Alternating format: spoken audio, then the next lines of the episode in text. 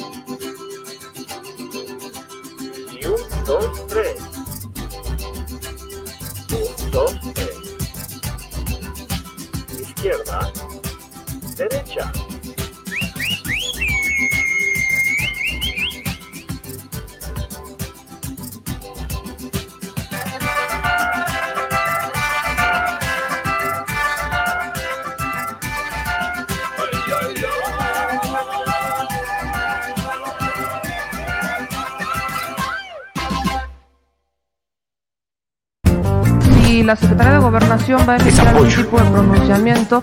Si bien usted ya erradicó eso, están todavía sobre la mesa. En 2009 junto a otros funcionarios. Eh, preguntarle, porque aquí somos simplemente administradores de los dineros del pueblo.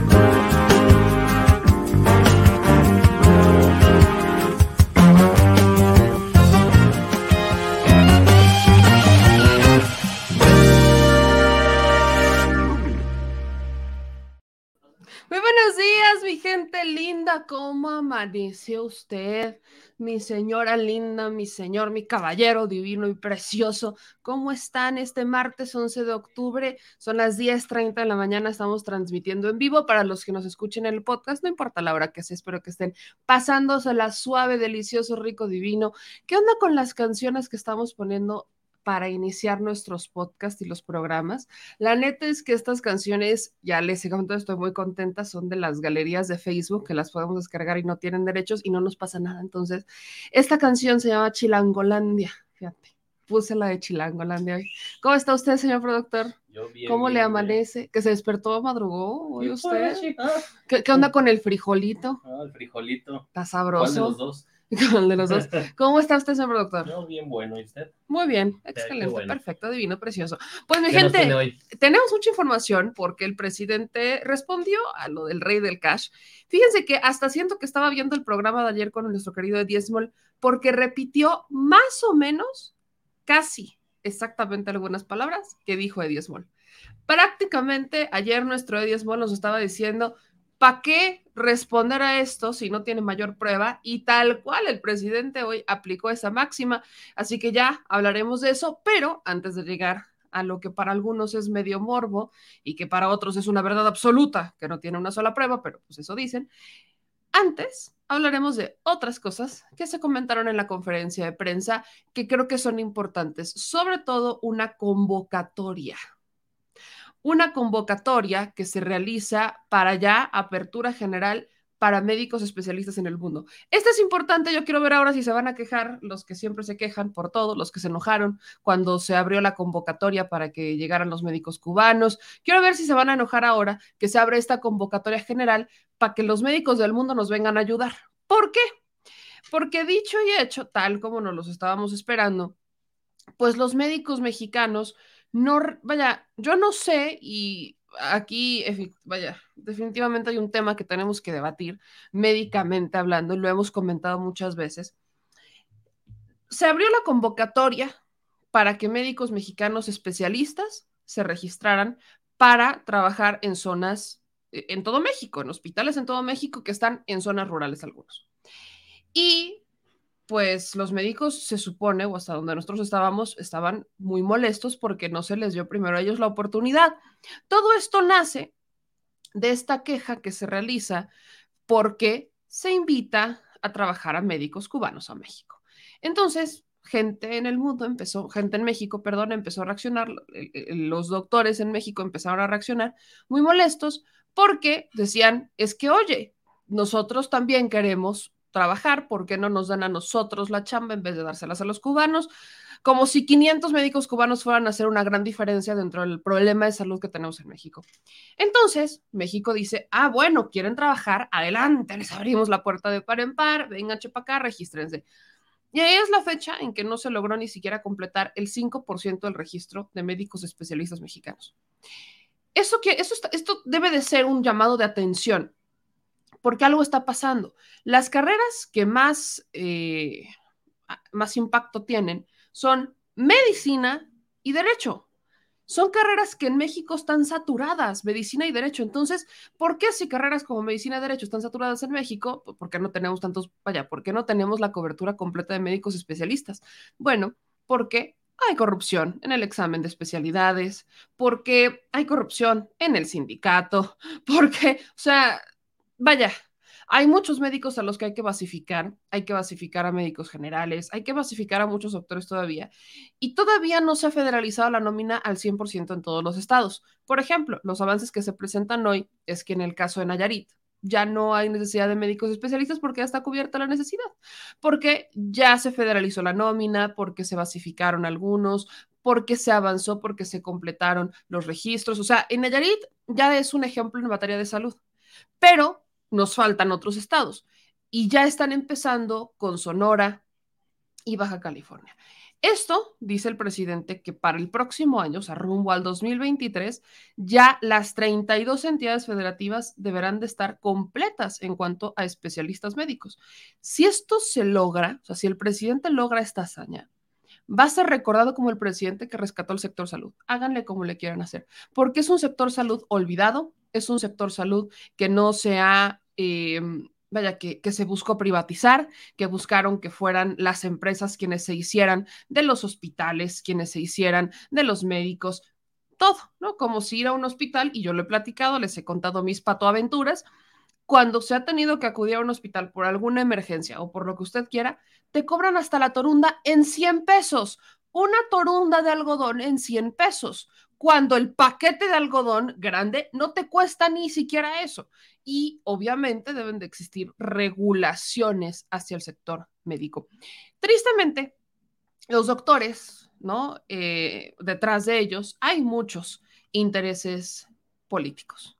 Hay políticos como Beltrones, como Sorio Chong, hay políticos como los Madrazo, que están detrás de farmacéuticas, distribuidoras médicas. El propio hijo de Manuel Bartlett está detrás de distribuidoras de productos y equipo médico. O sea, los políticos y sus familias encontraron el negocio perfecto detrás de las medicinas y detrás de los del sector médico porque es algo que se necesita. Y en un país que tiene una población que ya le está pegando a los 130 millones de mexicanos, pues usted imagínese si no vamos a necesitar un sector salud y, si no vamos a necesitar medicinas o si no vamos a necesitar hospitales.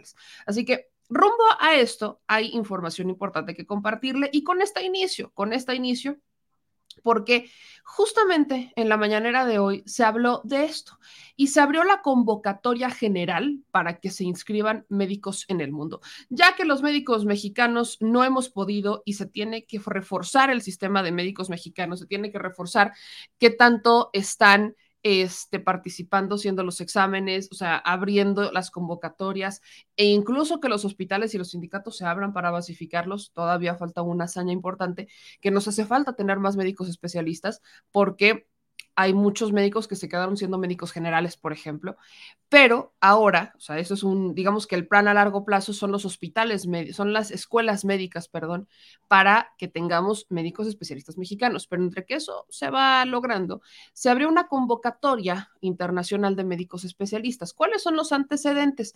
El 80% de los aspirantes de este, que, la que les digo, del examen de especialidades, fueron rechazados. Entonces, imagínense, si aspiraban a ser eh, médicos especialistas, el 80% de ellos iba a terminar siendo rechazado.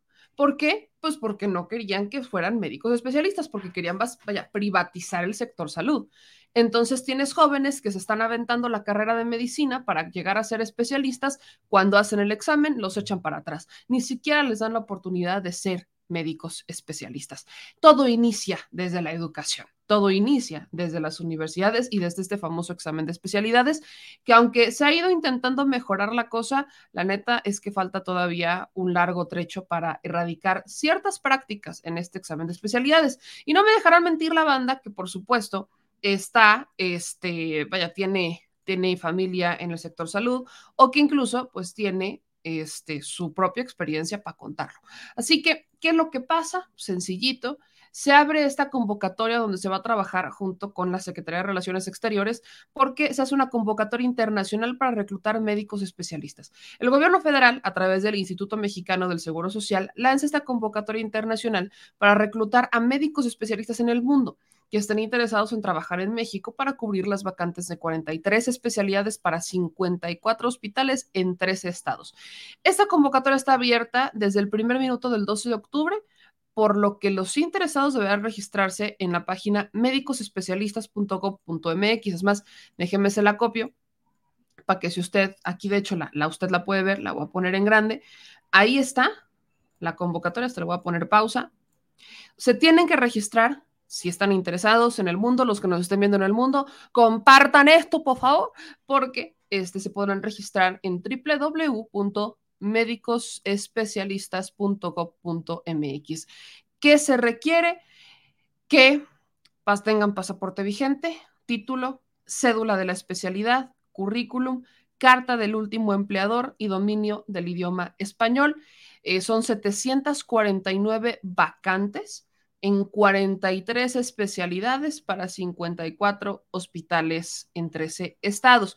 Y algo que también se deja claro, también los médicos especialistas mexicanos podrán postularse. O sea, no es una eh, postulación que esté siendo exclusiva para los médicos en el extranjero, sino que la convocatoria se está abriendo de par en par para quien quiera participar.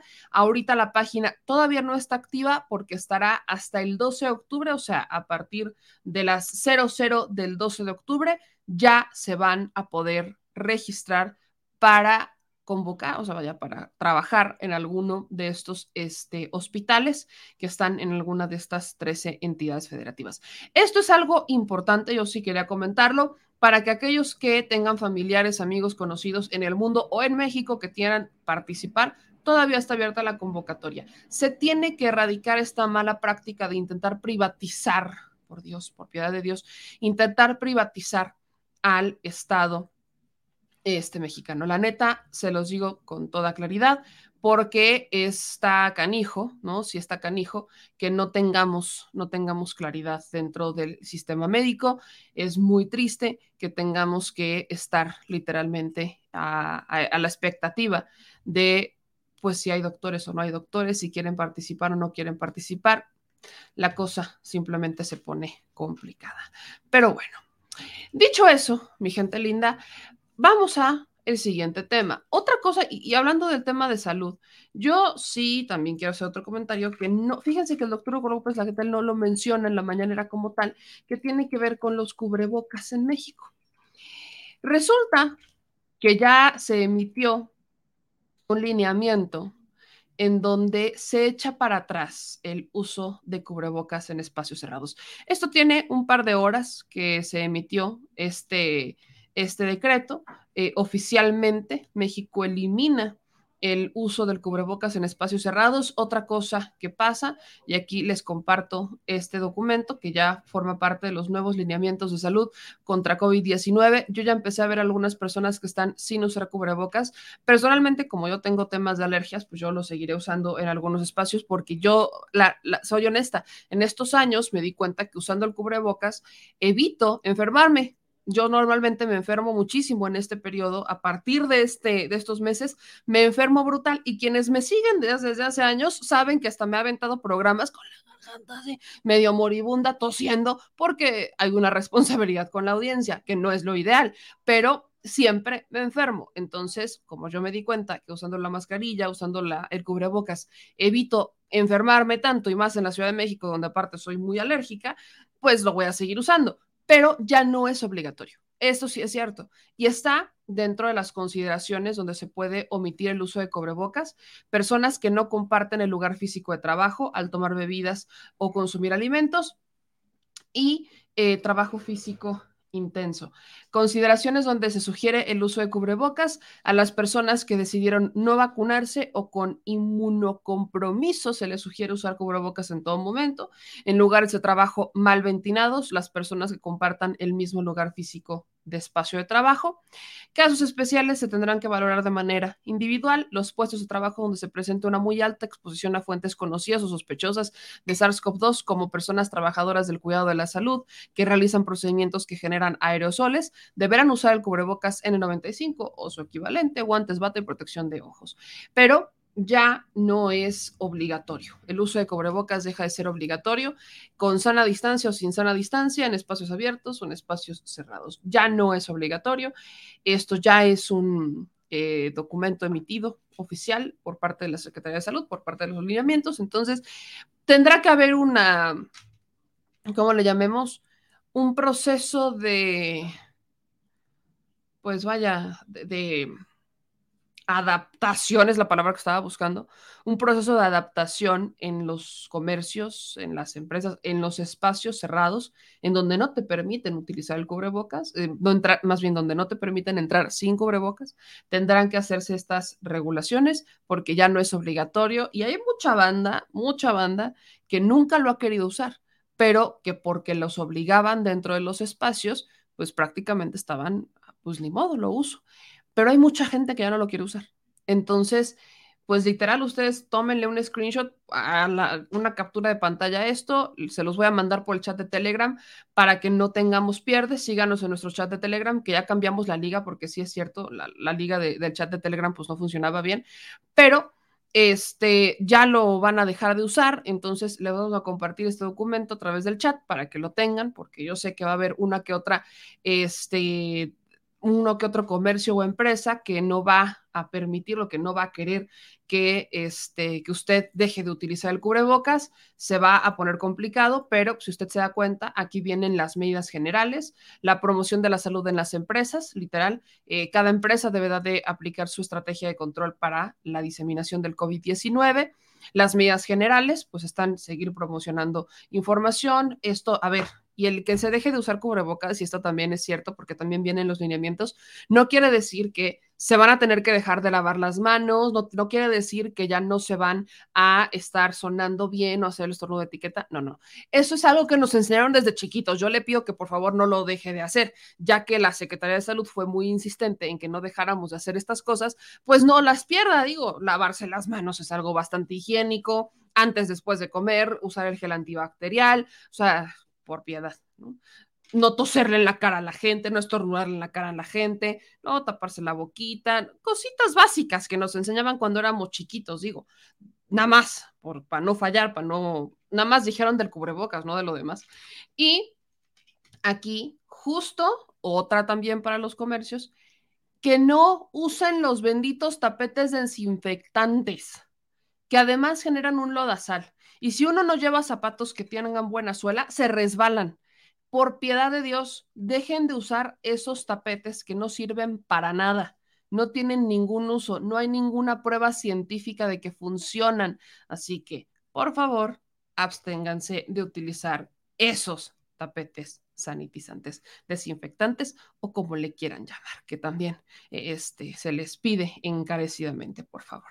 Y bueno, dicho eso, eh, ahora sí, vamos al planteamiento, a la respuesta que da el presidente López Obrador, que fíjese que fue eh, una respuesta a una pregunta no hecha.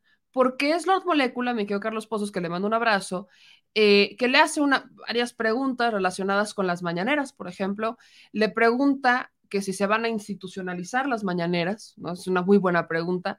El presidente responde que no, que no tiene por qué institucionalizarse, que cada, vaya, que los aspirantes que lleguen tendrán que poner su propia estrategia de comunicación, pero el presidente empieza a hacer varias respuestas. Es más, hasta consejos le terminó dando a la oposición. Consejos electorales para Claudio X González. Gratis. No, hombre, hermanos, gratis. Dicho esto, dentro de la pregunta que hace Lord Molécula sobre las mañaneras, sobre por qué son importantes, el presidente se aventó varias respuestas muy curiosas e interesantes, pero en particular se aventó la respuesta al rey del cash. Vamos por partes. Vamos a escuchar primero la respuesta que le da a Lord Molecula sobre qué son las mañaneras, qué diantres son las mañaneras y si se piensan institucionalizar. Esto para los aspirantes, que el presidente hoy dice, son tres. Bueno, hay otros dos. Eh, total son cinco, más los que se quieran registrar cuando se abra la oportunidad. Habla particularmente de Adán Augusto, Claudia Sheinbaum, eh, Marcelo Ebrard y Noroña y Monreal. Son los cinco suspirantes de Morena, que son muy claros en sus intenciones, que ya están hasta haciendo campañas desde sus trincheras, que deberían de estar más enfocados en el trabajo que desempeñan actualmente, mi muy humilde opinión, pero ya están en campaña abiertamente para conquistar los corazones de la audiencia y conquistar las voluntades de los obradoristas y de México en general. Pero eh, la pregunta que muchos tenemos es si van a continuar las mañaneras. Yo tengo una certeza porque ya entrevistamos a Claudia Sheinbaum, que con ella van a continuar, pero bajo su dinámica, que no es a las 7 de la mañana, es a las 11, a veces está, a veces no está, pero siempre hay alguien informando y también se responden preguntas a los medios de comunicación. Pero en el caso de Ebrard, y en el caso de Adán Augusto, en el caso de Noroña o en el caso de Monreal, tomando en cuenta que se fueron mencionados, la neta es que yo no creo que pase ahí sí. No creo que con ninguno pase, la, soy honesta, no creo que ninguno se atreva a estar todos los días, eh, estar frente a la audiencia. Eh, en el caso de Adán Augusto, quizás ponga a alguien, en el caso de Brad también quizás pongan a alguien eh, por tener esta apertura con la prensa, pero como tal que ellos estén, no. ¿y cómo lo podemos quizás inferir? Adán Augusto es muy tajante en sus respuestas, Adán Augusto es de dar entrevistas, es cercano, juega con la prensa, es muy amable con, los, compañeros, con todos, pero no es una persona que vaya a estar todas las mañanas hablando con la gente. O sea, Adán Augusto incluso cuando fue gobernador, pues no, no había tantas, o sea, sí tenía sus conferencias, pero pues tampoco eran tan recurrentes y así como que a veces uno, a veces a se desespera y a tiene un carácter fuerte, entonces yo estoy segura que en algún momento le va a decir, tú no, vámonos, y va a haber un temazo, pero bueno, con Ebrard, mm, no, no sé, yo creo que Ebrard también pondría algo muy estilo Estados Unidos a su jefe de prensa, responder las preguntas si es que se llegara a dar el caso. En el caso de Monreal no tengo ni más mínima idea. Yo creo que sería dar un solo loco y después se va sin responder preguntas o responder preguntas de medios que están pagados. Y en el caso de Noroña, fíjense que ahí no tengo idea, no tenemos cómo compararlo porque nunca ha ejercido un cargo este, de ejecutivo, pero pues quién sabe. Así que ahí queda abierto, ya cuando los entrevistemos les podremos dar una mayor certeza de para dónde van, se los preguntaremos, pero por lo pronto, escuchen lo que dice el presidente sobre estas conferencias matutinas, qué son, qué hacen, para qué sirven, con qué se comen, cuál es la importancia. Y entonces empiezan los consejos gratis para Claudio X González. Llévele, llévele, que hoy fue consultoría sin generar un costo. Circular eh, se garantiza el derecho del pueblo a la información. y se dice que información es poder.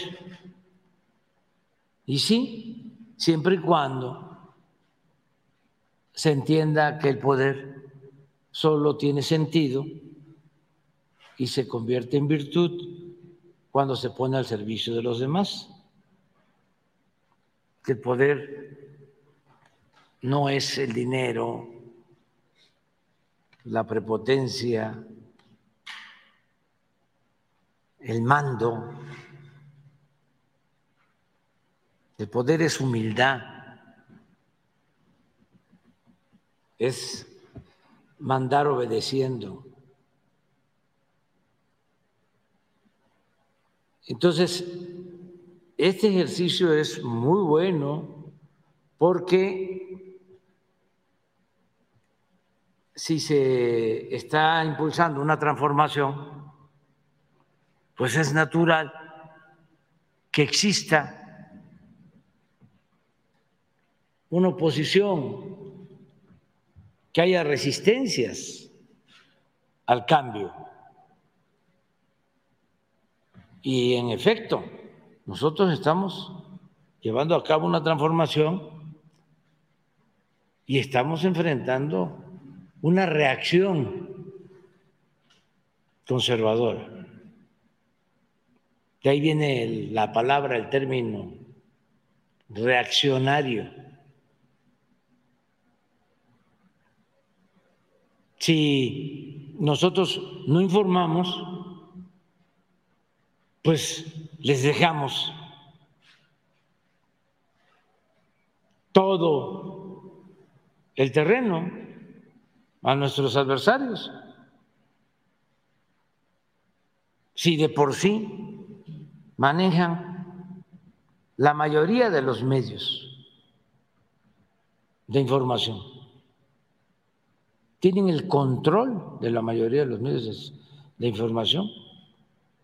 Entonces, de esta manera podemos informar, ¿cómo es que se llama ese libro? El poder de los otros, el, imperio de los otros datos. Los otros datos. El imperio de los otros datos. Sí, dar a conocer los otros datos. Luis Estrada. Eh, replicar, pero sobre todo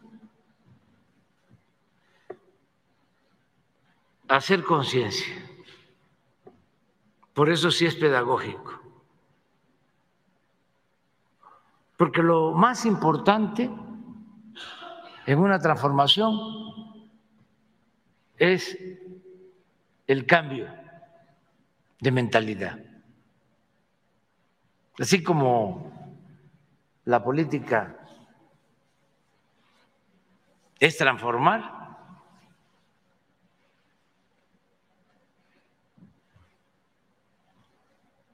también la obra mayor en una política de transformación es el cambio de mentalidad. Porque cuando cambia la mentalidad cambia todo. Siempre he dicho, hay veces que hay una revolución, movimiento armado, y la gente sigue pensando igual.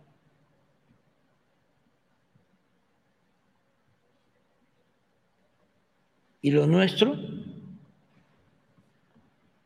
es una revolución de las conciencias que ha calado profundo.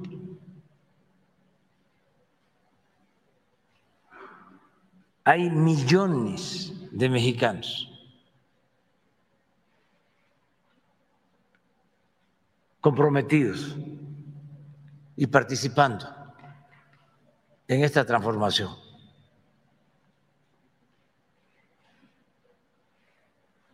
No es una vanguardia, como puede pasar en una guerra de guerrillas, que se expresa porque hay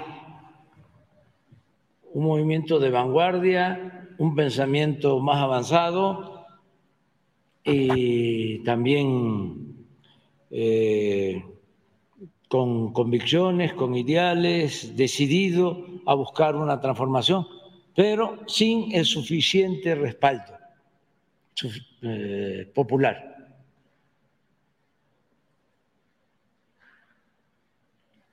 Por ejemplo,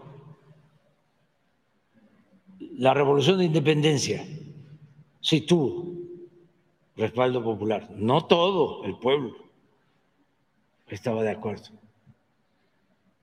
pero en el inicio, cuando Hidalgo y Morelos llaman al pueblo a luchar por la independencia y por la justicia, porque los dos querían lograr al mismo tiempo la abolición de la esclavitud, la igualdad y la independencia. Por eso son grandes.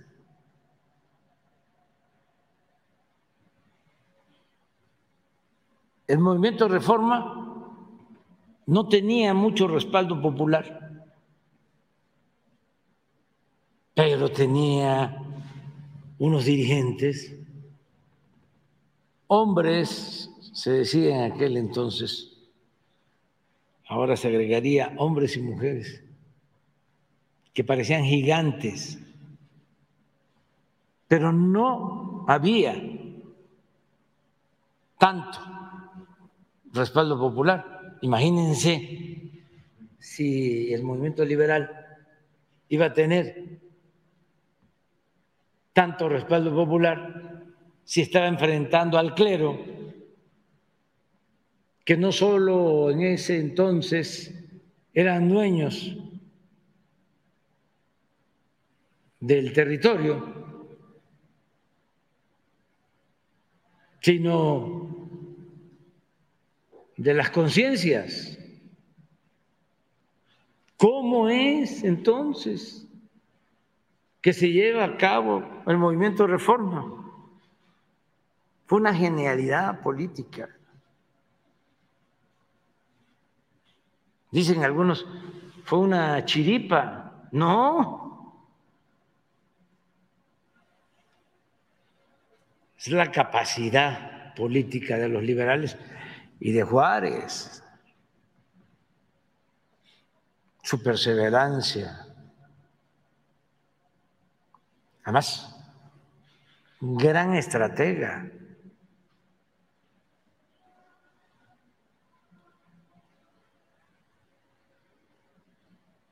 Toma la decisión de nacionalizar los bienes del clero y al mismo tiempo pone esas tierras al mercado y le abre el apetito a los propietarios, que aunque eran muy católicos, como se estaba presentando la oportunidad de quedarse con las tierras del clero, si no se vuelven liberales, cuando menos se neutralizan.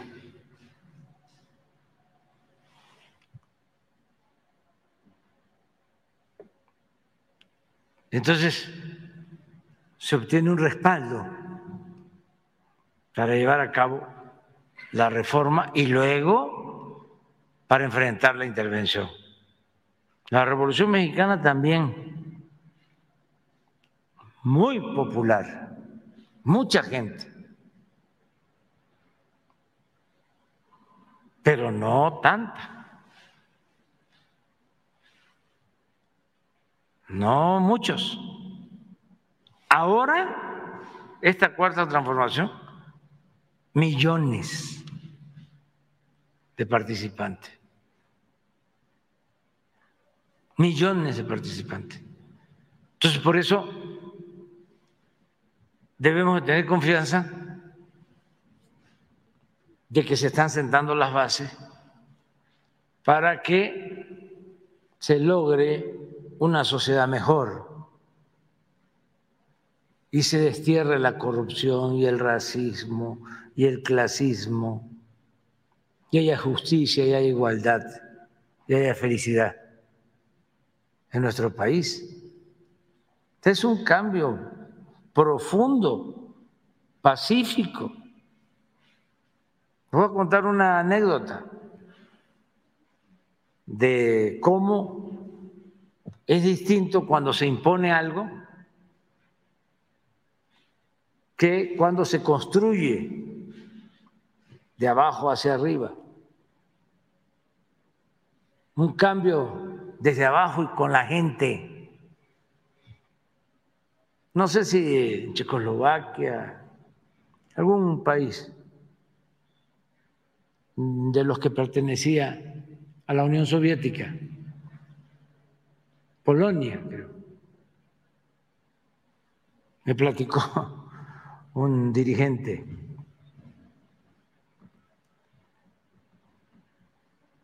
de izquierda, ya grande, que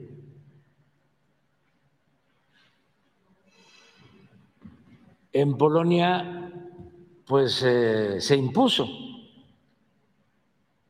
el comunismo cuando se amplía el dominio de la Unión Soviética.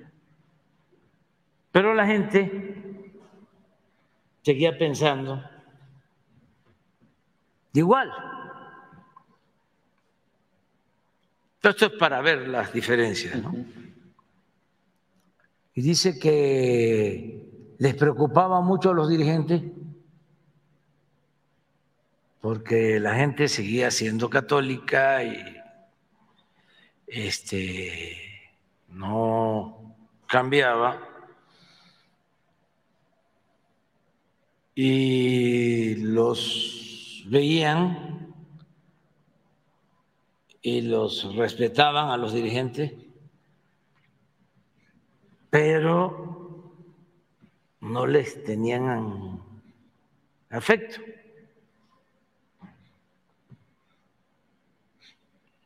Siempre los trataban con reserva, ¿no? Se entregaba al pueblo. Además, era un aparato, un puesto.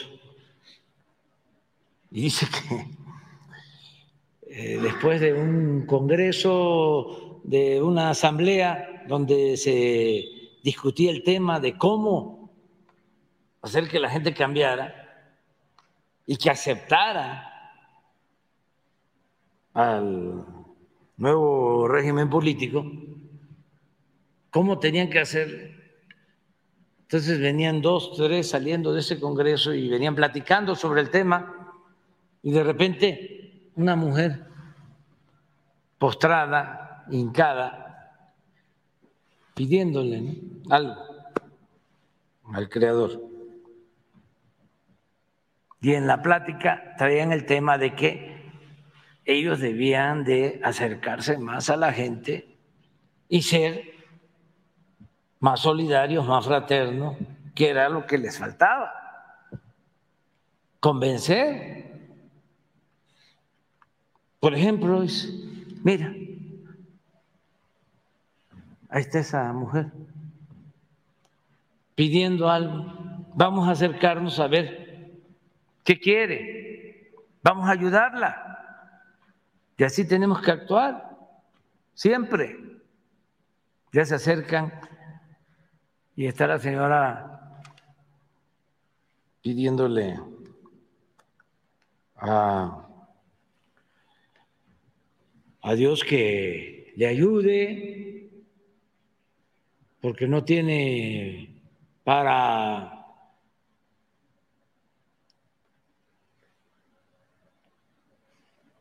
alimentar a sus hijos, para vestirlos, que necesita 200 pesos.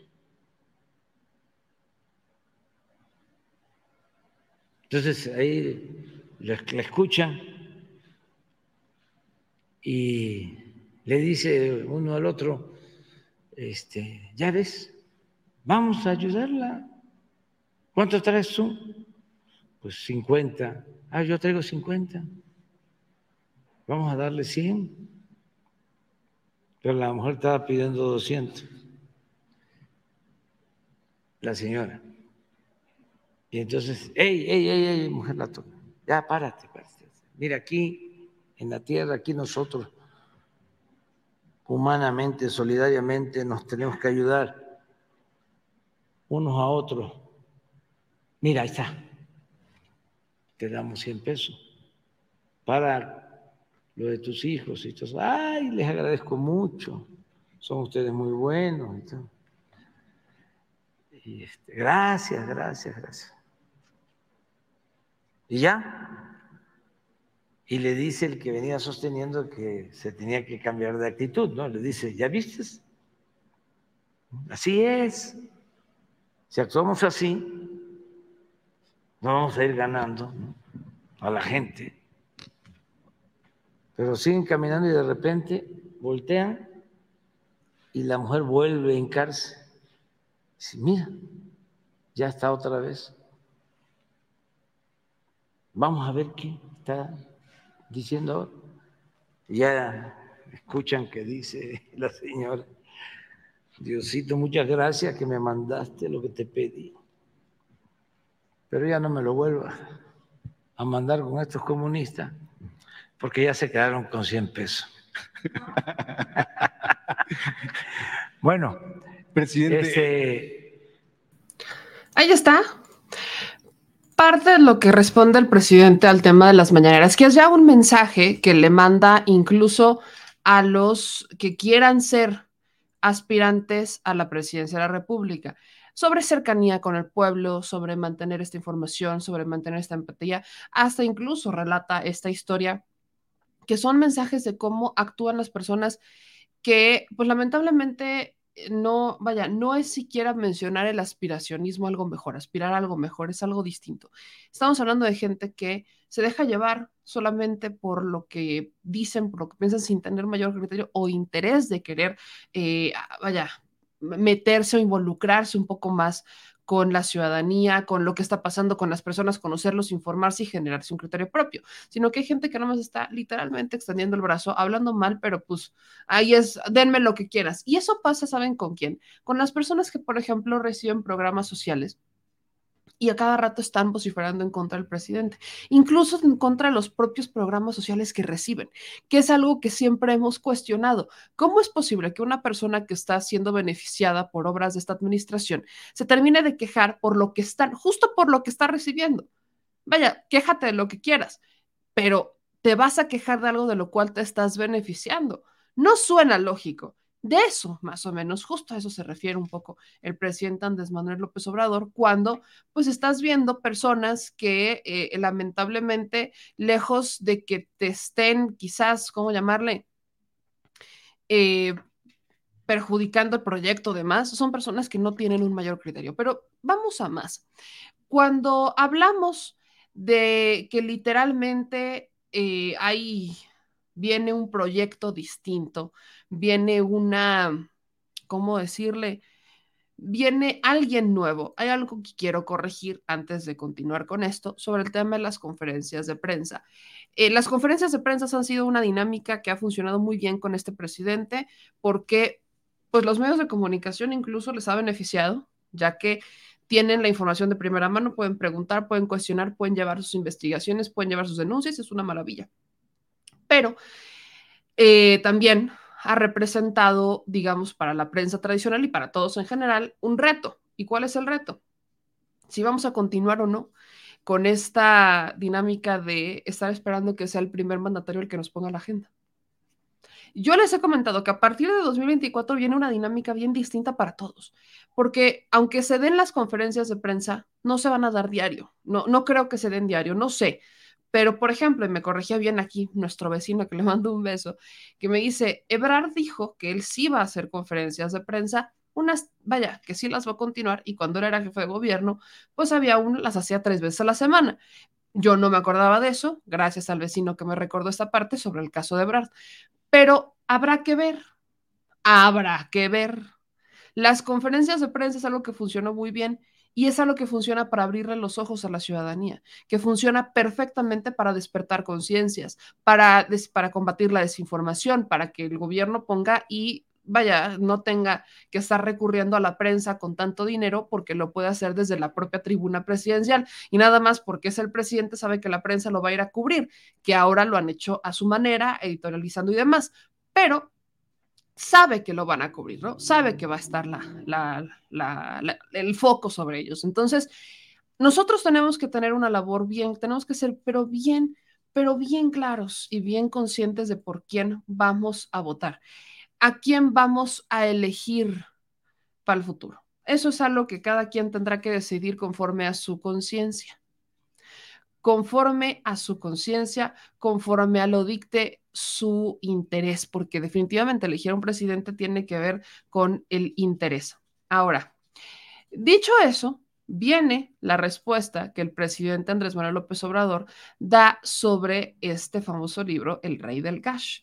El presidente en la conferencia dijo que no va a responder, que él no va a responder ni va a aclarar absolutamente nada de este libro porque pues no tiene ninguna prueba.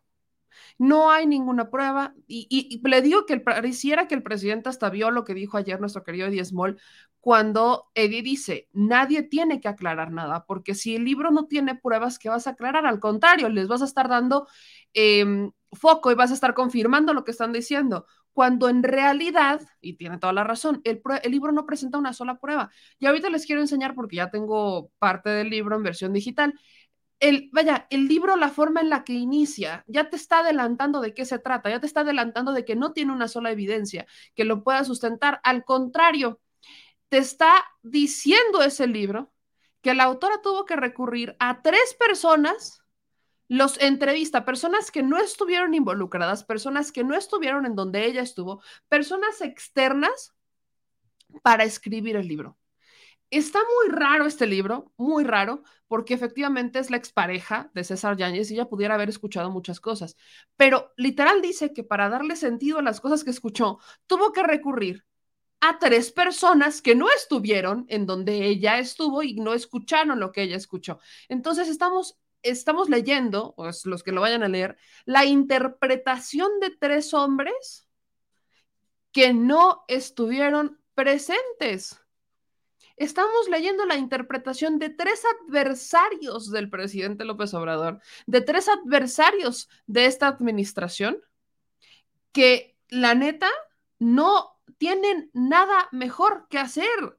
Esa es la bronca. Uno de ellos es Fernando Belauzarán, Imagínense nada más lo que es haber escrito un libro donde por si no tienes pruebas y para darle sentido a lo que escuchaste hace 20 años, tienes que recurrir a tres personas y una de ellas es Fernando Belauzarán y el otro es Acosta Naranjo. Imagínense nada más eso. Ese es el libro. Es el libro Rey del Cash. Ese es el libro. Y sin leerlo, ¿eh? ¿Por qué? Porque lo dice el propio libro. Ahorita se los voy a enseñar, déjenme lo voy a descargar para que usted pueda ver y se lo voy a leer tal cual. Lo que escribe la autora para que usted entienda lo que pasó. No es un libro como el de Olga Warnat, en donde ella fue a investigar a las personas cercanas a las personas que ella está investigando, donde fue a investigar, donde sacó documentos. No estamos hablando de un libro como el de Olga Warnat, que trae entrevistas a políticos, a gente cercana, que trae entrevistas a personas que le dije, que la, dan información de primera mano. No, no es eso, no es un libro como el de Olga Warnat, eh, donde se habla de pruebas y de testigos y de personas que lo vieron con sus propios ojos. No, ni siquiera llega a eso. Este es un libro de oídas, de confesiones de cama de una pareja, de literal lo que se contaban de uno a otro y de la interpretación de tres hombres que no estuvieron en ninguno de estos momentos y escenarios en donde de que se plantean del libro. Plantean cosas que ya se sabían, como por ejemplo lo del tema del metro, que personajes, personajes que estuvieron, eh, vaya, personajes que estuvieron en el metro, habrían pues les habrían retirado un de recurso de su quincena para financiar la campaña del presidente López Obrador. Algo similar a lo que habría pasado con Delfina en Texcoco. Solo que aquí queda la duda, porque nunca se presentan las pruebas, de si fue voluntario o no. Pero si usted recuerda, y la gente que tiene más años siguiendo al presidente recordará que este es un tema que ya se sabía y que era un tema que se venía platicando desde hace años. Desde hace años. ¿Qué viene a hacer este libro? Nada, abonar al morbo y ni siquiera logra darle información, este libro ni siquiera logra darle sentido, por ejemplo, a los videos de Pío López Obrador, por ejemplo. No les da sentido. Nada más les recuerdo algo. Y lo he dicho siempre. El flujo de dinero en efectivo para financiar campañas no es ilegal mientras se reporte. ¿Por qué? Porque los ciudadanos tienen la posibilidad de apoyar a sus candidatos. Es algo en lo que a veces no participamos. Yo nunca he participado, jamás he puesto un peso para un candidato o un partido político, más que cuando trabajaba, ¿verdad? Pero nunca fue de financiar una campaña. Pero hay gente que sí lo hace. Y se les olvida que beneficiarios de este tipo de, de financiamiento privado han sido Fox, con los famosos amigos de Fox. Y yo no veo que estén diciendo que eso fue ilegal y que se estén trepando en el, techo y que se estén aventando de, es que Vicente Fox eh, recibió dinero en efectivo y millones. Yo no sé, jamás, pero ahí está el, caso de los amigos de Fox. Y Margarita Zavala. Margarita Zavala en dos ocasiones, cuando fue candidata a la presidencia de la República de forma independiente y sus registros están en el INE y ya se los he enseñado, ustedes los pueden registrar y los pueden descargar ella recibió millones de privados y cuando fue lo de México Libre, que recibieron millones, ¿cuál fue el problema de los millones de México Libre? Que no lograron acreditar el origen de los recursos y por eso tumbaron el registro de México Libre. Así que que no se les olvide que también esto se hace, esto es una práctica usual, en donde se convierte en algo ilegal se convierte en ilegal cuando no se reporta el recurso, se convierte en un problema más bien cuando no se reporta el recurso y se convierte en un problema cuando el recurso es de origen ilícito. Ahí es cuando se convierte en un problema. Se convierte en un problema cuando las personas que, que aportaron dicen que fueron obligadas y denunciaron. Yo no conozco una sola denuncia de una persona que haya dicho una denuncia formal que le obligaron a dar parte de su sueldo para que llegara el presidente López Obrador a ser presidente. No lo conozco. Ahora, este libro plantea sobre todo la premisa, porque se centra en el periodo donde Brad era el jefe de gobierno, en que Brad fue el principal fuente de financiamiento de Andrés Manuel López Obrador. Bueno, si Brad le inyectó millones, Ebrard tiene millones y le puede haber inyectado millones al presidente López Obrador porque quiso. ¿En dónde están las pruebas? No hay pruebas. Y el que acusa tiene la obligación de probar. La periodista, o la que dice periodista, la persona que escribe el libro, dice que si no es cierto lo que dice, que se la desmientan. Y esa es una gran estrategia para llamar la atención. Esa es una gran estrategia para que volteen a ver y digan, es que como no se lo han desmentido es cierto. No, ella tiene primero la obligación de probar. Si ella hubiera presentado pruebas en su libro y ella hubiera hecho un trabajo periodístico real, entonces sí, están obligados de la otra parte a dar su versión y responder. Pero en este caso no hay pruebas, no hay una sola prueba, son conjeturas de lo que escuché, que no entendí y que años después de que sucedió, se lo pregunté a tres personas que no estuvieron ahí. Ese es el libro del rey del cash. Así que ahora sí, escuché lo que el presidente Andrés Manuel López Obrador menciona sobre este libro. Pero válida esta a nosotros nos ha ayudado muchísimo porque hemos resistido. Ayer, antier, se dio a conocer un libro eh, en contra de nosotros. El rey del cash. Sí. ¿Mande? No, no, no, no, no, no. No, para nada. Es que son varios y los que vienen. O sea, es que es así. Es un proceso de transformación, como ya lo expliqué, y esto, pues, afecta intereses creados y también este, eh, se sienten afectados en su pensamiento conservador. Los entiendo perfectamente. Y este y tienen este, toda la libertad para expresarse. Se han escrito como 10 ya en contra y van a escribirse pues otros 10 o 20, nada más, nada más que yo tengo pues un escudo protector, que es mi honestidad. Que según lo había censurado, presidente, el libro. Mande. Que según había censurado el libro. afirma que Octavio Romero, el director de por ejemplo, institucionalizó el monte para todos los trabajadores. Es que no, no tiene caso este, estar respondiendo si no hay ninguna prueba. Es un acto de libertad, aún eh, sin pruebas y de deshonestidad intelectual, entre otras cosas. Pero eh, así es esto y van a seguir porque no les ha resultado nada. Nada. Tampoco afectaría, por ejemplo, a los aspirantes a las corcholatas porque se menciona Marcelo Ebrard, a Claudia Sheinbaum. Sí, pero no, no, no, y van a, a recibir más golpes. Y hay que eh, tener presente a dos poetas. Siempre que se den estos casos. Bueno, antes que nada la conciencia, que es nuestro tribunal, el más importante, nuestra conciencia. Y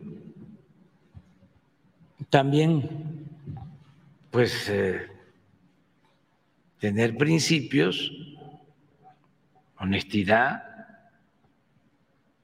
que en mi caso es lo que estimo más importante en mi vida.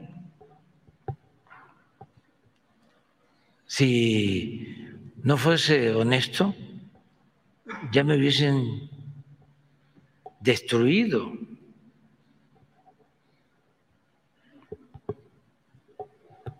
Pero eso es mi escudo, protector, mi ángel de la guarda. Bueno, mi ángel de la guarda es el pueblo, pero por lo mismo. Y decía Díaz Mirón, dice, siempre he salido de la calumnia ileso. Era un gran poeta. En su primera etapa, tiene unas cosas bellísimas. Por eso lo admiraba Rubén Darío, que era más joven al principio. ¿Por qué no pones lo de Darío sobre el fango? Lo de Darío tiene una un poemínimo sobre el fango. Se llama... ¿Eh? Sí, sí, la calumnia se llama. Vamos a verlo porque eso es, es mejor. Este, la calumnia. Por extorsión. ¿Usted sabía eso? No, no, pero tampoco quiero meterme. Está en libertad absoluta. O sea, está para que pueda ser entrevistada por Carmen Aristegui, por este Denise Dresser, ¿cómo se llama este? Eh, Ciro, este, López Dóriga, eh, Cárdenas, el que, el otro, el, sí, desde luego, Riva Palacio, pero me falta el Leonardo Curcio, bueno, casi todos, pero Marín, no, pero el que estoy buscando es a el que tiene la casa que nunca ha querido este dar a conocer Loret, Loret, que tiene seis departamentos, tiene uno de lujo, eh, tiene departamento en Miami, tiene una residencia en Valle de Bravo, este, esto es bellísimo.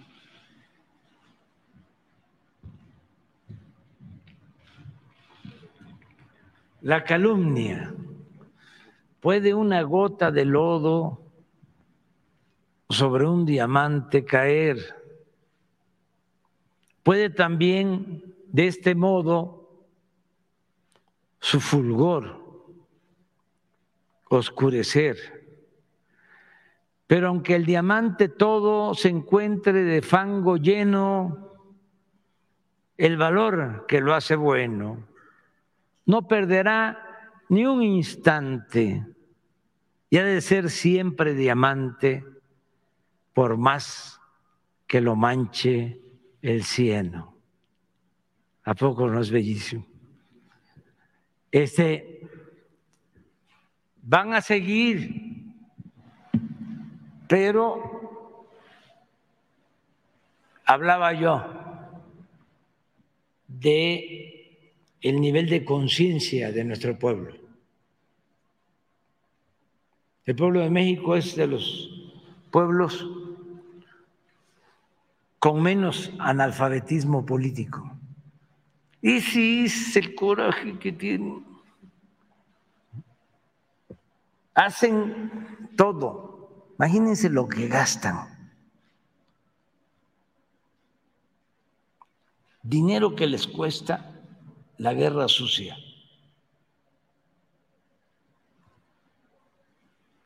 La calumnia como práctica política de todos los días. Ayer ocho columnas en reforma, hoy ocho columnas en reforma. Y nada. Decía Juárez, el triunfo de la reacción es moralmente imposible.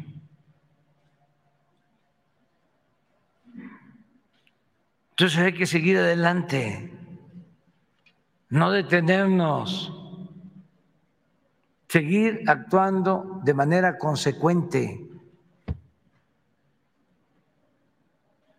Y además deben de serenarse, tranquilizarse. Primero, porque no tienen la razón. Nosotros no engañamos a nadie.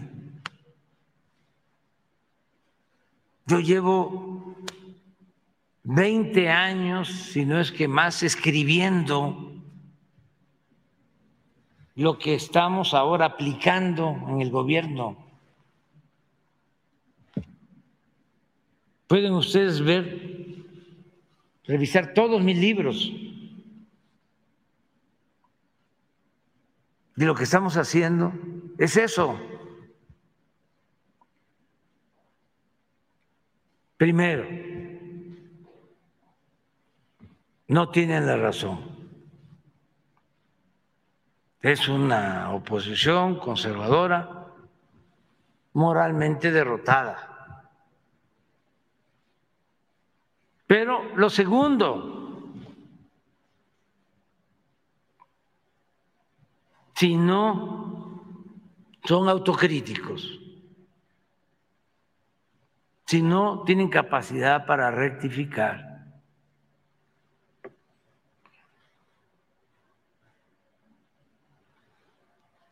y ahora sí, cambiar su estrategia. Pues no van a poder.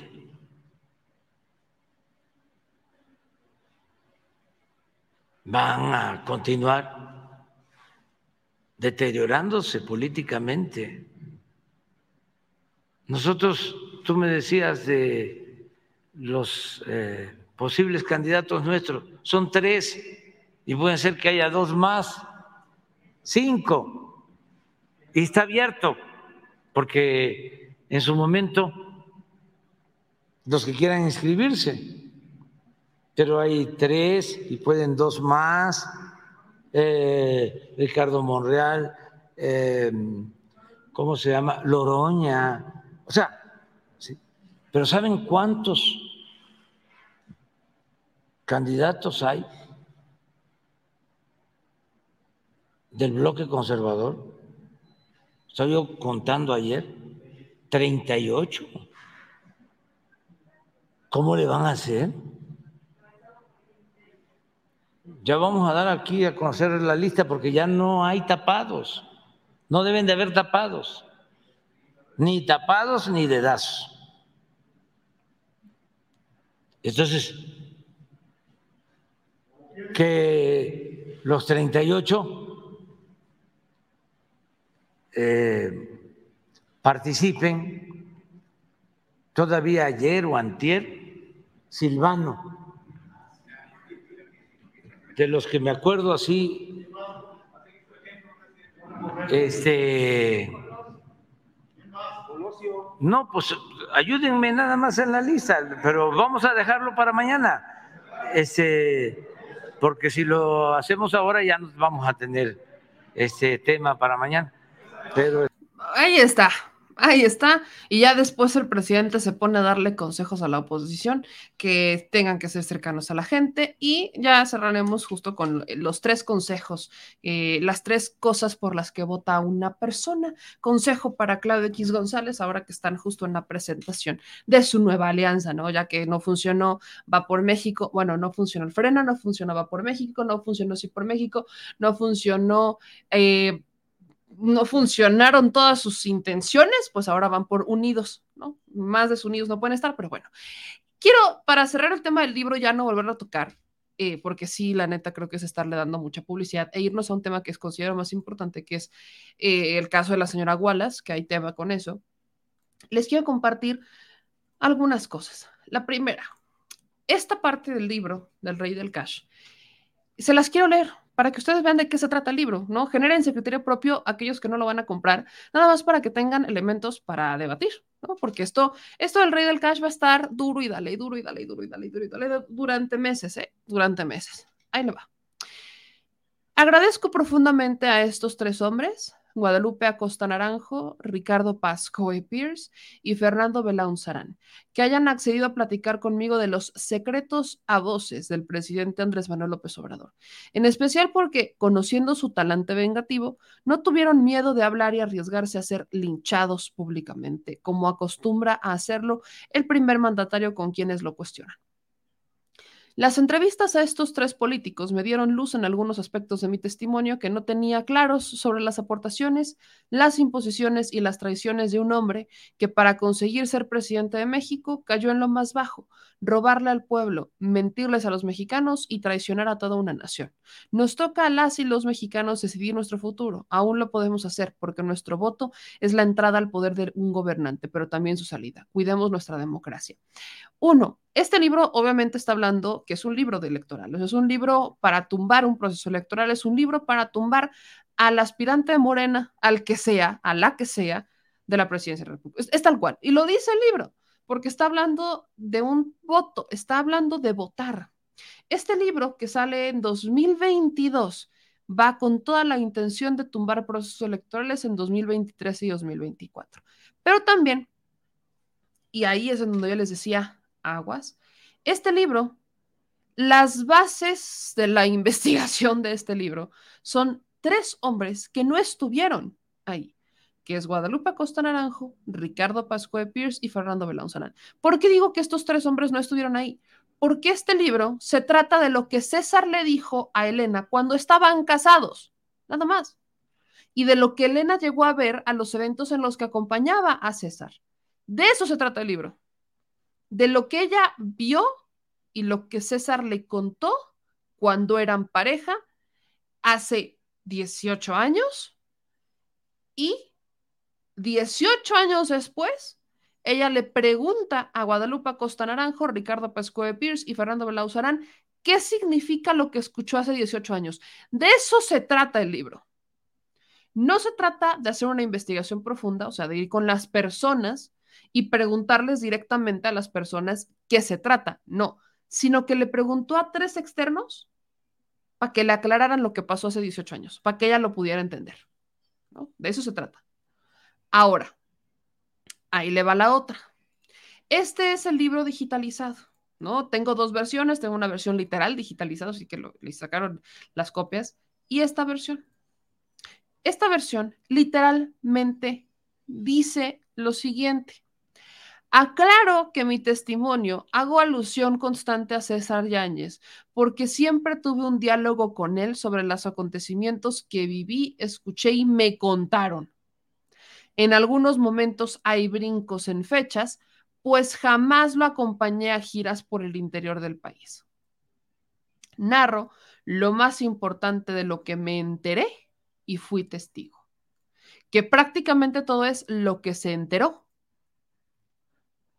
Esto ya te está diciendo que este libro no tiene ningún tipo de base, vaya, ni siquiera porque lo publica 18 años después, ni siquiera por eso. 18 años después, perdón, si tanto tenía información privilegiada para compartir y le comparto el tweet de Olga Warnat, que dice exactamente esto. Dice Olga Warnat, me preguntan sobre el rey del cash. Lo lamento por la autora, pero es la, ex, esposa de un funcionario. ¿Por qué en 18 años no denunció lo que vio? ¿Dónde están las pruebas? El resentimiento nunca es buen consejero para denunciar supuestos ilícitos. Feliz noche. Es que este es el punto. Y estamos hablando de Olga Warnat, una mujer que es periodista, periodista de investigación, que ha escrito libros y que podrá tener perfectamente cosas con las que no está de acuerdo en esta administración. Y aún así se le respeta. ¿Por qué? Porque hizo un trabajo de investigación, porque escribió un libro, porque la intentaron censurar por escribir ese libro y porque no se quedó solamente ahí, sino que aunque la censuraron en tiempos de Calderón por este libro, ella continuó haciendo investigación para poder publicar este libro de la forma más actualizada posible. Estamos hablando de una persona que sí hizo su chamba, no de alguien que hace 18 años escuchó algo y que 18 años después decidió escribirlo, ni siquiera denunciarlo. Y déjenme aclarar algo la obligación de todo ciudadano en su momento es hacer las denuncias correspondientes. Y si no las vas a hacer, dices por qué no las vas a hacer. Porque tienes miedo, porque te amenazaron, porque no estaban las condiciones, tú lo explicas. Pero en este libro, ella está ventilando lo que César le contó. La fuente es César, pero la fuente es César a como lo entendió la que entonces era su pareja. Nada más y, a ver, los que están casados, los que tenemos parejas, los que tienen parejas y todo, señoras, señores, ayúdenme a entender esto. Cuando están en pareja, se avientan sus pláticas. Y hay cosas que, hay detalles que a veces no cuentas cuando estás con tu pareja. Hay detalles que te ahorras. ¿Por qué? Porque es también muy pesado llevar el trabajo. Ahora imagínense, yo no me puedo imaginar esto, que César Yáñez literalmente solamente hablara del trabajo con su esposa, que no hablar de otra cosa. Porque pues de eso parece que se trata. Parece que de eso se trata. Entonces, la pregunta es, ¿en dónde está la prueba? No hay pruebas aquí. No hay una sola prueba en este libro. Solamente son conjeturas, lo que me dijo, lo que no me dijo, lo que me contaron, lo que no me contaron. Eh, nada más es eso, nada más de eso se trata. Entonces, este libro es un chismógrafo. Es un, se está institucionalizando el chismógrafo. Se está institucionalizando el me dijo lo que me enteré y después lo que voy a ver, a ver si, o sea, perdón, pero hay que tener claro de qué se trata. Entonces, con base en esto, usted ya va a poder dar una opinión, ya va a poder entender, pues, de qué se trata, de qué no se trata, pero sobre todo, va a poder aclarar su mente. Si usted quiere leer el libro con sus reservas, pues es un chismógrafo interpretado por tres adversarios del presidente y es un libro con fines electorales. Entonces, el resentimiento nunca es buen material para, vaya, para publicar, no funciona así tendría que haber hecho su chamba, no lo hizo. Así que, para cerrar el tema, el que acusa tiene la obligación de probar. Aquí no hay pruebas. Si en 18 años se está hablando de la institucionalización, institucionalización del moche y en este libro están diciendo que a través del el actual director de Pemex, Octavio Romero, eh, Octavio le pedía un moche al salario de la gente que trabajaba en la administración del presidente López Obrador, si estas personas, si eso pasó y esas personas no estaban de acuerdo, porque estas personas no denunciaron cuando el presidente fue opositor durante tantos años. Tenga eso también en contexto. No estamos hablando de una persona que fuera agradable para el sistema, sino que estas personas, si, si querían denunciar, perfectamente podían hacerlo e iban a recibir apoyo por renunciar. O sea, eso es lo que iba a pasar. Si estas personas no estaban de acuerdo, si es que esto realmente pasó y no estaban de acuerdo en que se les descontara de su sueldo para apoyar a la campaña del presidente, estas personas estaban en condiciones de poder denunciarlo, porque tenías a los presidentes en contra de esta administración, porque tenías eh, de este personaje y del grupo político de Andrés Manuel López Obrador, porque tenías a los intereses empresariales buscando algo para poder golpear al presidente, a la hora presidente López Obrador. Entendamos este contexto. Las condiciones favorecían a aquellos que de denunciaban a Andrés Manuel López Obrador. porque en 18 años no lo hicieron? Porque en tantos años donde las condiciones para tumbarlo estaban dadas y tan estuvieron, que fue el 2006 y 2012, ¿por qué no se denunció? Tuvieron el momento y no fueron dos años, no, fueron 18. Si en 18 años no lo hicieron para tumbarlo, si es que existían las pruebas, ¿qué van a venir a hacer ahorita? Ahorita ya no pueden decir, es que no denunciamos, es que cómo quieren que denuncie. No, a ver, no hay manera. Estaba Fox cuando estas cosas estaban pasando, estaba Calderón cuando esto estaba pasando. Tenían los elementos, las condiciones y a las personas adecuadas para darles la información. No lo hicieron. ¿Por qué? Porque no hay pruebas y porque no hay inconformidades. Esa es la realidad. Así que vender vender libros a, tontos pues, no funciona. Y pues este libro literal está basado en, créeme, güey. La, la, vaya, la autora, las pruebas es ella. Créeme, güey. Porque, créeme, ¿quién es ella para creerle? Sobre todo cuando es una persona que cuenta con varias denuncias por temas de extorsión. Entonces, no es una persona que le podamos decir, créeme, güey, y que digas, ah, no, pues es que su palabra vale. Ni la conocemos, ni la conocemos y lo que sabemos de ella no es bueno, no le ayuda a su credibilidad. Entonces, eso de créeme, la neta es que no funciona. Así que, dicho eso, léalo con sus reservas. Pero bueno, vámonos con más información. Eh, hay un tema que yo le quiero pedir ayuda a toda la ciudadanía y esta, esta es neta. Se acordarán que hemos estado platicando y yo he denunciado en este espacio estos espectaculares que están circulando por México, como hace 15 años estuvieron circulando, en contra de los vinculados al caso Wallace, ¿no? Particularmente Brenda Quevedo, eh, Jacobo Tagle, César Freire, etcétera. Estos espectaculares, vaya, y he visto varios vacíos de Showcase Publicidad, que es la empresa de los Wallace, la señora Wallace, estas, eh, estos espectaculares que ya están vacíos desde hace mucho tiempo los empezaron a llenar como hace 15 años lo hicieron con estas denuncias para exhibir a los presuntos implicados en un delito que no se ha comprobado. Tristemente, esto hace 15 años no era elemento para tumbar el caso, cuando debería de serlo porque estaban violando el debido proceso y la presunción de inocencia de unas personas. Esto entorpeció por completo el caso.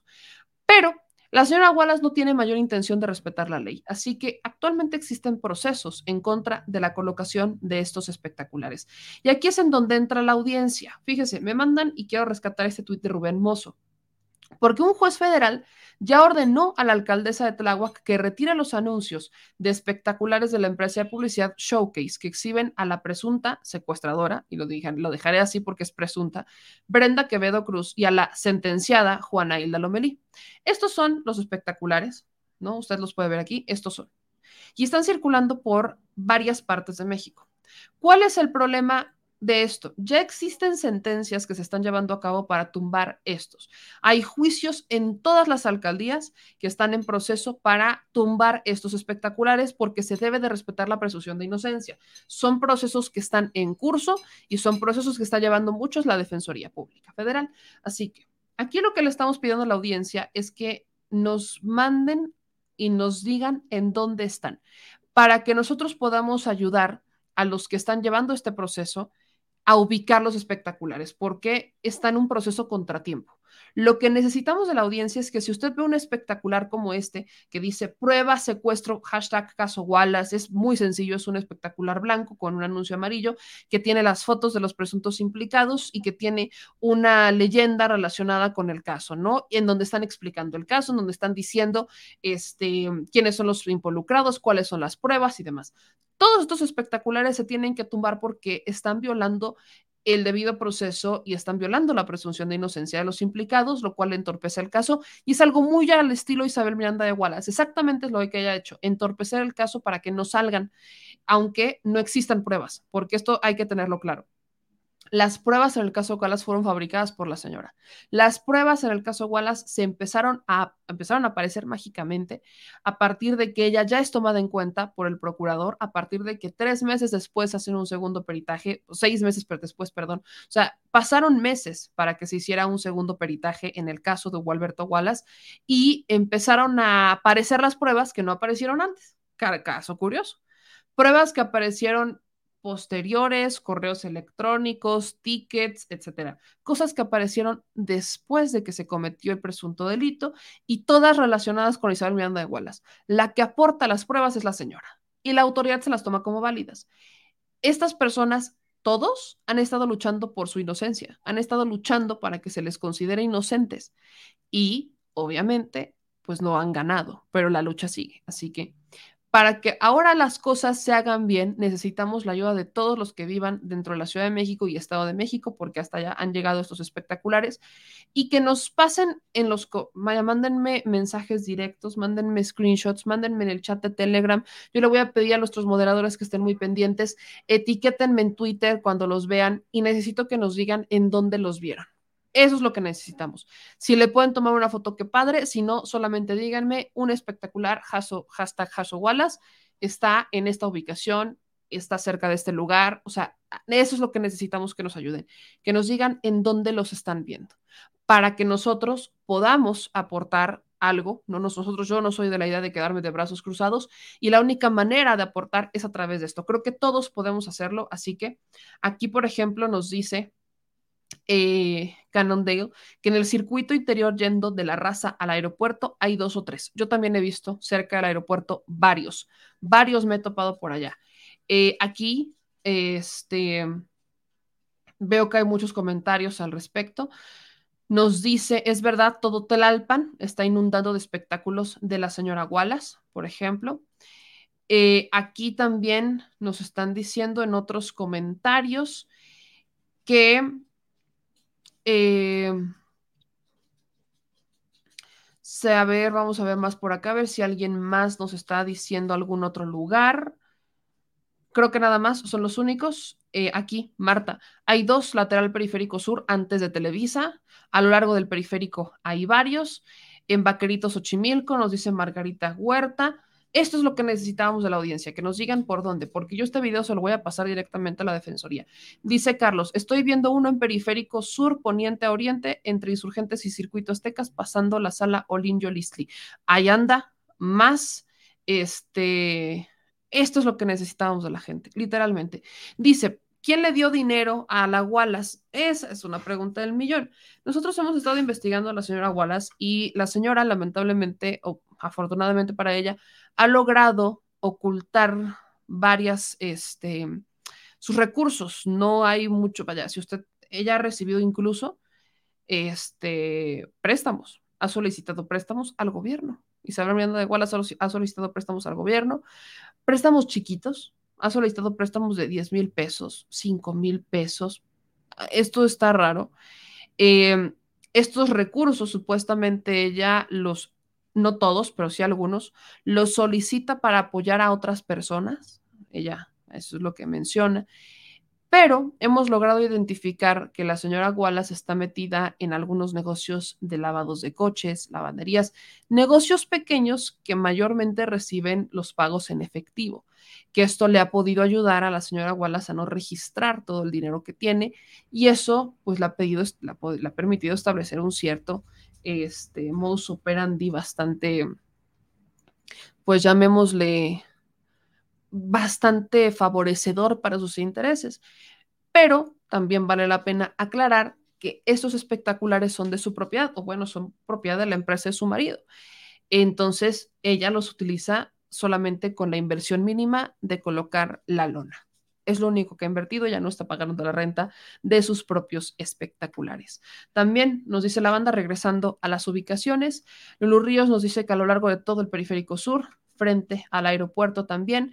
Acá nos dice César, circuito interior con Oceanía, también hay más. Espectaculares.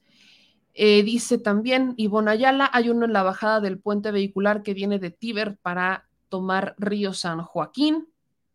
Nos dicen por acá. Este, y creo que nada más, no veo más este, ubicaciones, pero ahí está. Pues esto yo le agradezco mucho a la audiencia. Si ubican más espectaculares, échenos la manita eh, para que lo podamos descargar y para que lo podamos compartir. Más bien, Sabino dice en el circuito yendo a aeropuerto por el Peñón, todo periférico sur, todo frifas. Pues muchas gracias a la audiencia. Vamos a compartir esta información. También nos dicen que en viaducto, Luis Alberto, este, el viaducto Miguel Alemán, supongo. Díganos también porque sí, está con esta vieja estrategia. Hay lavadito de dinero por ahí eh, muy involucrada con el PRD, la señora. Eh, esta ya se las había platicado. Y pues sigue, sigue dando de qué hablar. Le recuerdo que en cuanto al caso de la señora Wallace, existen 11 denuncias en su contra. Denuncias de las que tiene conocimiento la autoridad.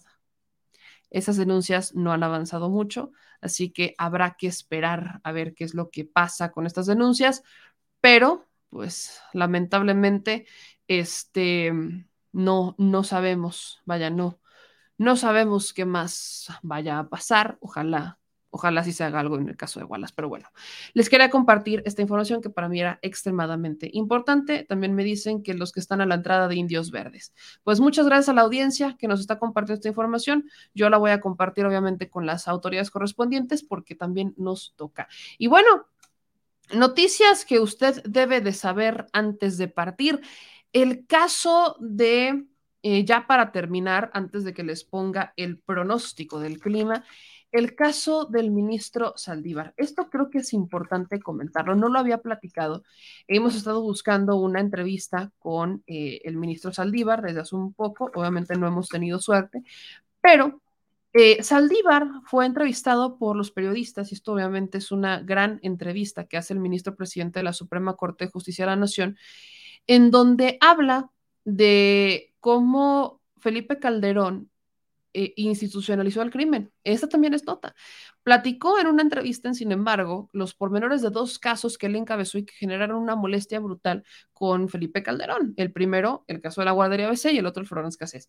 En ambos fue presionado, lo ha dicho muchas veces, lo ha reconocido, él lo ha dicho en propias conferencias de prensa antes de estas entrevistas, cómo es que él fue presionado por el aparato del gobierno, entonces encabezado por Calderón, para que votara a favor de lo que quería el gobierno en ese caso. Incluso dijo, y esta es nueva, que García Luna, cuyos agentes federales fueron mandados a, a la casa del ministro Saldívar y lo encañonaron con armas, robaron a su casa O sea, el ministro Saldívar, esto no lo había dicho tan abiertamente, fue encañonado, él y su familia fueron encañonados y les robaron en su domicilio por órdenes de Genaro García Luna. Imagínense nada más esto. El crimen organizado gobernaba en la administración de Calderón y eso no fue motivo para escandalizar a la gente.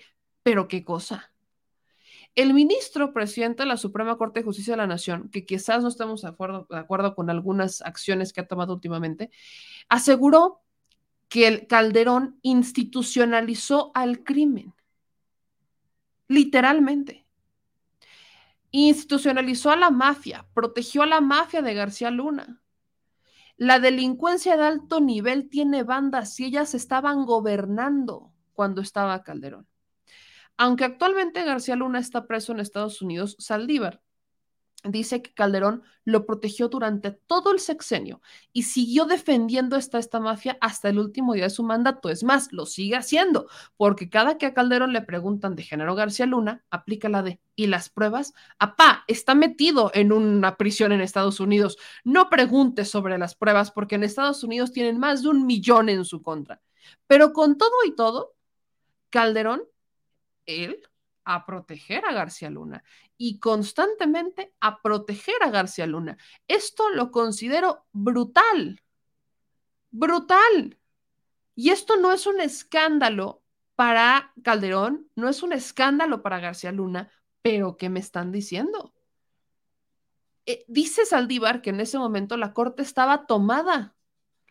Literal dice Saldívar que podían ir a las 10 de la noche y estaba llena de funcionarios del gobierno federal la corte. Y al final, ahí están las grabaciones de las sesiones del Pleno, en donde él defendió su proyecto con todo y que estaba literal custodiada la Corte por funcionarios del gobierno federal de Calderón. Habló de varios atentados, de cómo lo amenazaron, de cómo todos los días había una amenaza a los teléfonos de, de, su oficina y a los teléfonos de su casa, que cuando estaban a punto de resolver el asunto, en dos ocasiones, él iba conduciendo con su familia, se le acercan tres camionetas de la Policía Federal, se bajaron con armas largas y le apuntaron durante cinco o diez minutos sin decir absolutamente nada. Todo para intimidarlo. Y aguantó, aguantó, Incluso después dijo que se metieron en su casa con un operativo eh, simplemente para robarle la computadora, su disco duro y todo lo que tuviera información. Cuando esto sucede, él se lo informa al entonces presidente de la Corte, Juan Silva Mesa, y el presidente le dice, ¿qué te preocupa que puedan encontrar? A lo que responde Saldívar, no Juan, lo que me preocupa es que no van a encontrar nada, como efectivamente sucedió. Así que pide a que lo informara al presidente Calderón y al día siguiente él informó a sus compañeros en el pleno en una, en una sesión privada lo que había sucedido. Les dijo que no iba a hacer ninguna denuncia porque no tenía sentido y que no iba a salir a los medios porque iba a generar una crisis institucional, institucional, perdón. A ver, imagínense que el presidente, la, a la hora presidente de la Suprema Corte, entonces solamente un ministro más, estaba siendo amenazado. Estaba, le robaron documentos, le robaron su laptop, le robaron todo. Y aún así decide no denunciar porque no tenía caso, ya que el gobierno estaba tomado. Tanto García Luna como Calderón tenían poder en todos lados. Entonces, ¿de qué iba a servir denunciar si no iba a pasar absolutamente nada?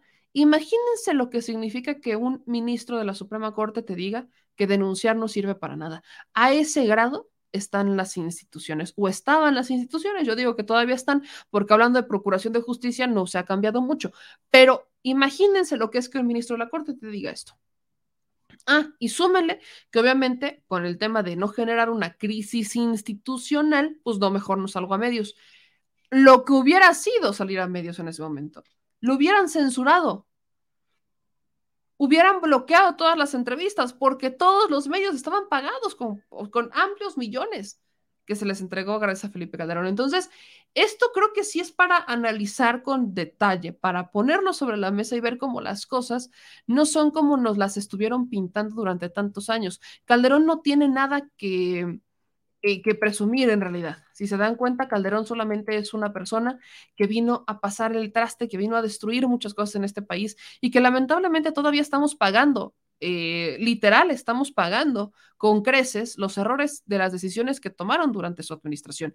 Eso es lo que pasa. Cuando hablamos sobre la Guardia Nacional, cuando hablamos sobre las Fuerzas Armadas, cuando hablamos sobre todos ellos, tristemente no podemos echar para atrás las Fuerzas Armadas porque no existen, no están las condiciones dadas para sacar a las Fuerzas Armadas de este país. Ese es el problema que no se ha entendido ampliamente. No se ha logrado entender que necesitamos en este país tener fuerzas civiles en los estados que funcionen como deban de funcionar y los gobernadores no hacen absolutamente nada. Bueno, ahí está hasta el propio Samuel García quejándose de que tuvo que comprar patrullas porque el gobierno federal no está haciendo su chamba. Perdón, esa es una chamba que tiene que ser pareja, tanto gobernadores como presidentes municipales como el gobierno federal, para salir de este bache tan profundo en el que nos metió Calderón.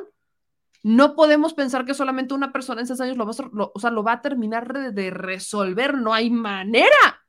No hay manera humana. Así que abramos un poquito más los ojos. Si yo lo pude hacer, creo que todos lo podemos hacer. Si yo pude abrir los ojos y yo puedo decir, ah, caray, espérense, aparen todo. Me están diciendo que todo lo que mm, me creí durante tantos años no es cierto.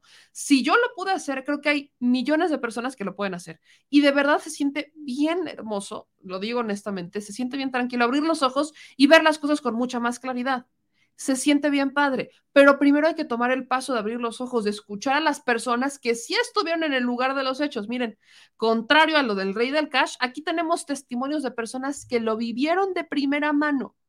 No es nuestra imaginación, son personas que lo vivieron de primera mano, que lo padecieron. Ellas son las que están hablando. ¿Y Calderón? No, pues muy bien, gracias. Ahí anda de paseo, dirigiendo no sé qué de temas de cambio climático. Pero bueno, información que usted necesitaba saber antes de que continúe su día. Y con esta me despido. Nos vemos por la noche que tenemos mucha más información.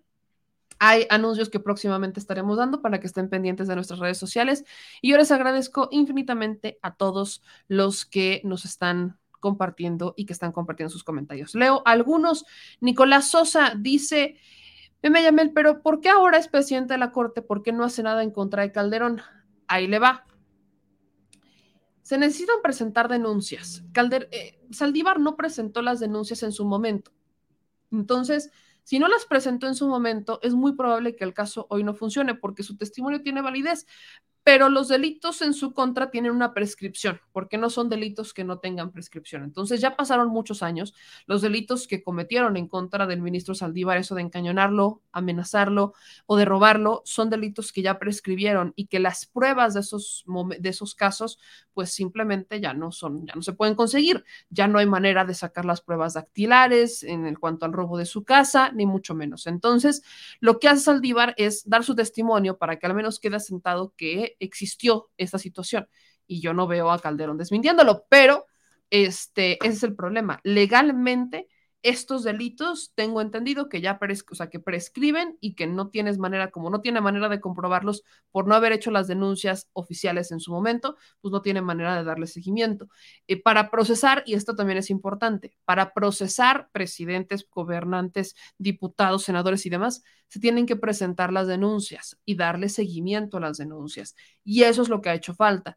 En el caso de Calderón, hay denuncias que se han realizado, hay casos que le van a pegar, pero volvemos al tema de la fiscalía, ¿no? no o sea, el ministro presidente nada más es ministro presidente, digo, nada más, pero no, no es poca cosa, no es por decir que sea poca cosa, pero él no es ministerio público, él es juez.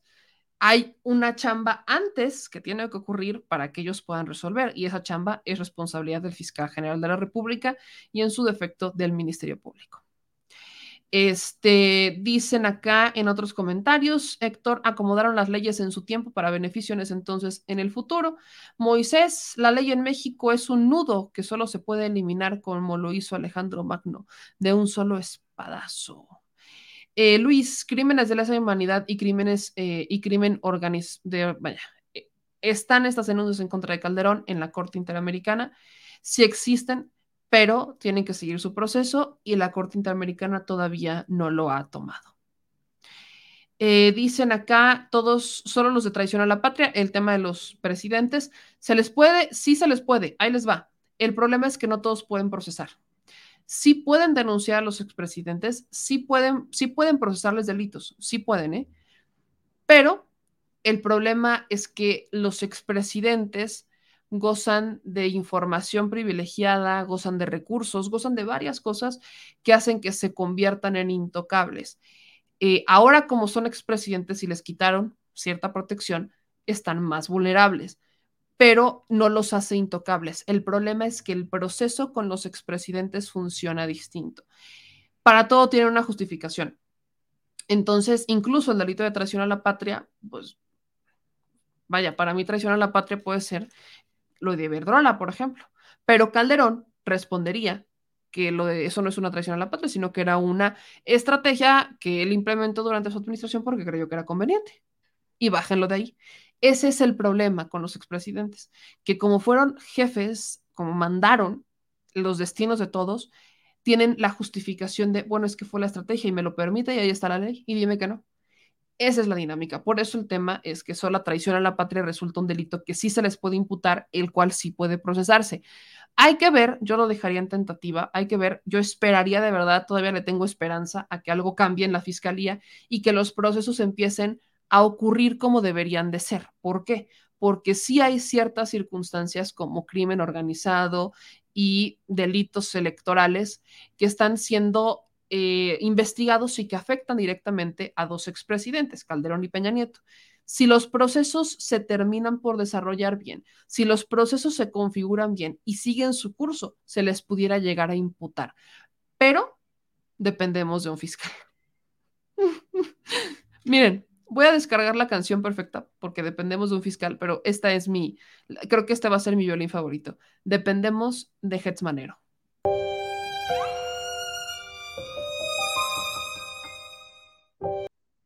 Así que, como se puede dar cuenta,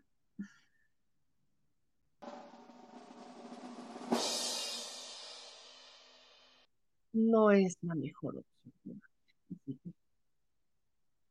Sigamos eh, esperando.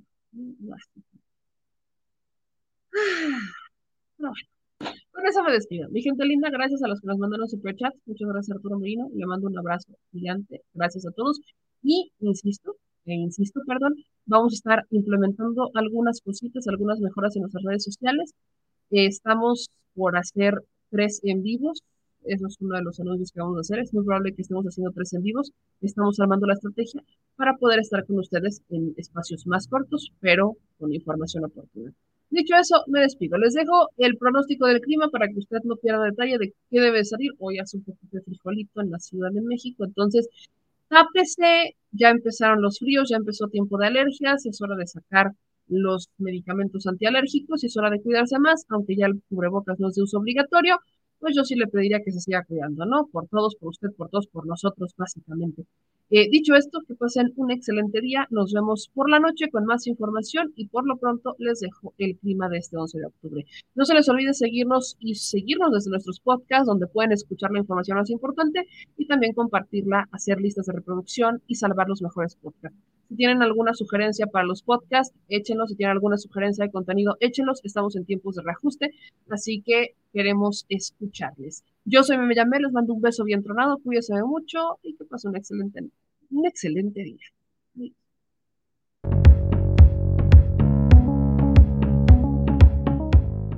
El Servicio Meteorológico Nacional de la Conagua le informa el pronóstico del tiempo. Una zona de baja presión con probabilidad para desarrollo ciclónico.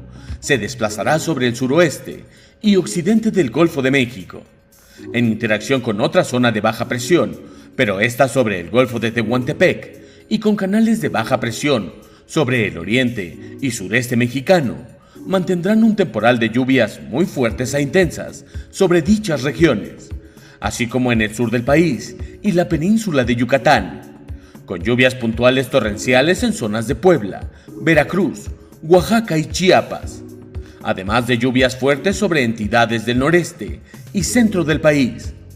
Estas lluvias podrían generar el incremento en niveles de ríos y arroyos, deslaves e inundaciones en zonas bajas. A su vez, se pronostica viento de componente norte, con rachas de hasta 80 km por hora y oleaje de 2 a 3 metros de altura en las costas de Veracruz, además de fuertes rachas de viento y oleaje elevado en el Golfo de Tehuantepec, las costas de Oaxaca, Chiapas, Tabasco y la península de Yucatán. Por otro lado, un canal de baja presión y el ingreso de humedad del Océano Pacífico ocasionarán lluvias aisladas y chubascos vespertinos sobre estados del noroeste, norte y occidente del país, además del Valle de México. Finalmente, durante la mañana predominará ambiente frío a muy frío sobre entidades de la Mesa del Norte y la Mesa Central, con posibilidad de heladas en zonas montañosas. En contraste, se prevé ambiente vespertino cálido a caluroso, con temperaturas de 35 a 40 grados Celsius en la península de Baja California, el noroeste del país y los estados del litoral del Océano Pacífico.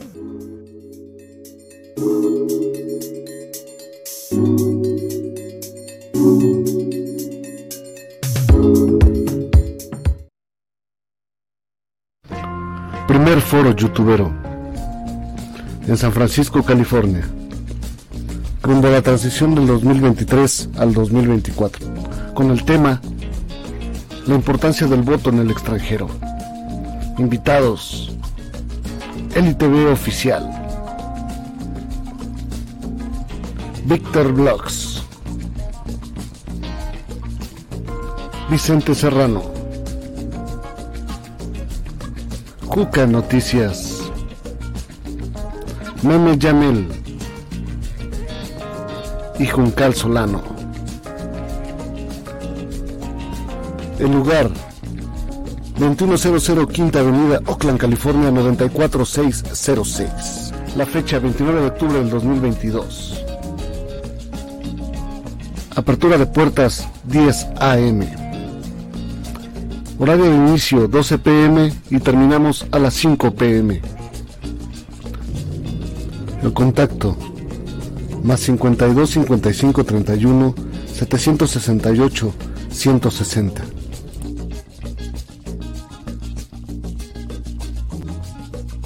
Primer foro youtubero en San Francisco, California.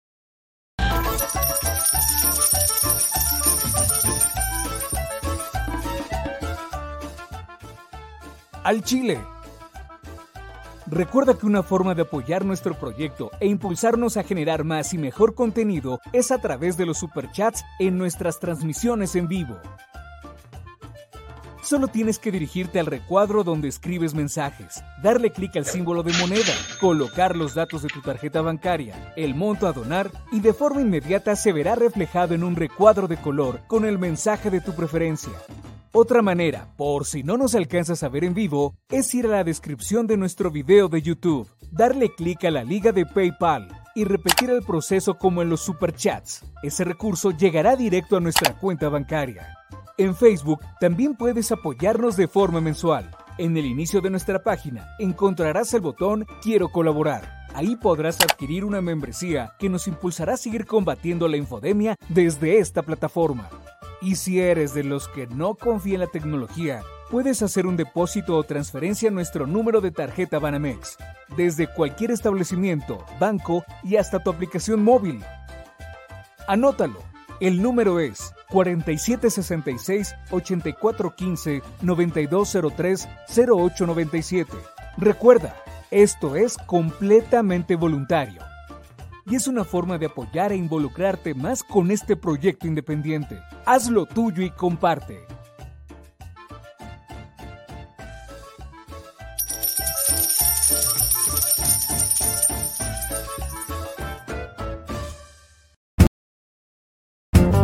Si la Secretaría de Gobernación va a emitir algún tipo de pronunciamiento, si bien usted ya erradicó eso, están todavía sobre la mesa. Pide perdón, pidió permiso. En 2009 junto a otros funcionarios. Eh, preguntarle, porque aquí el Funcionarios somos sindicato- simplemente administradores de los dineros del pueblo.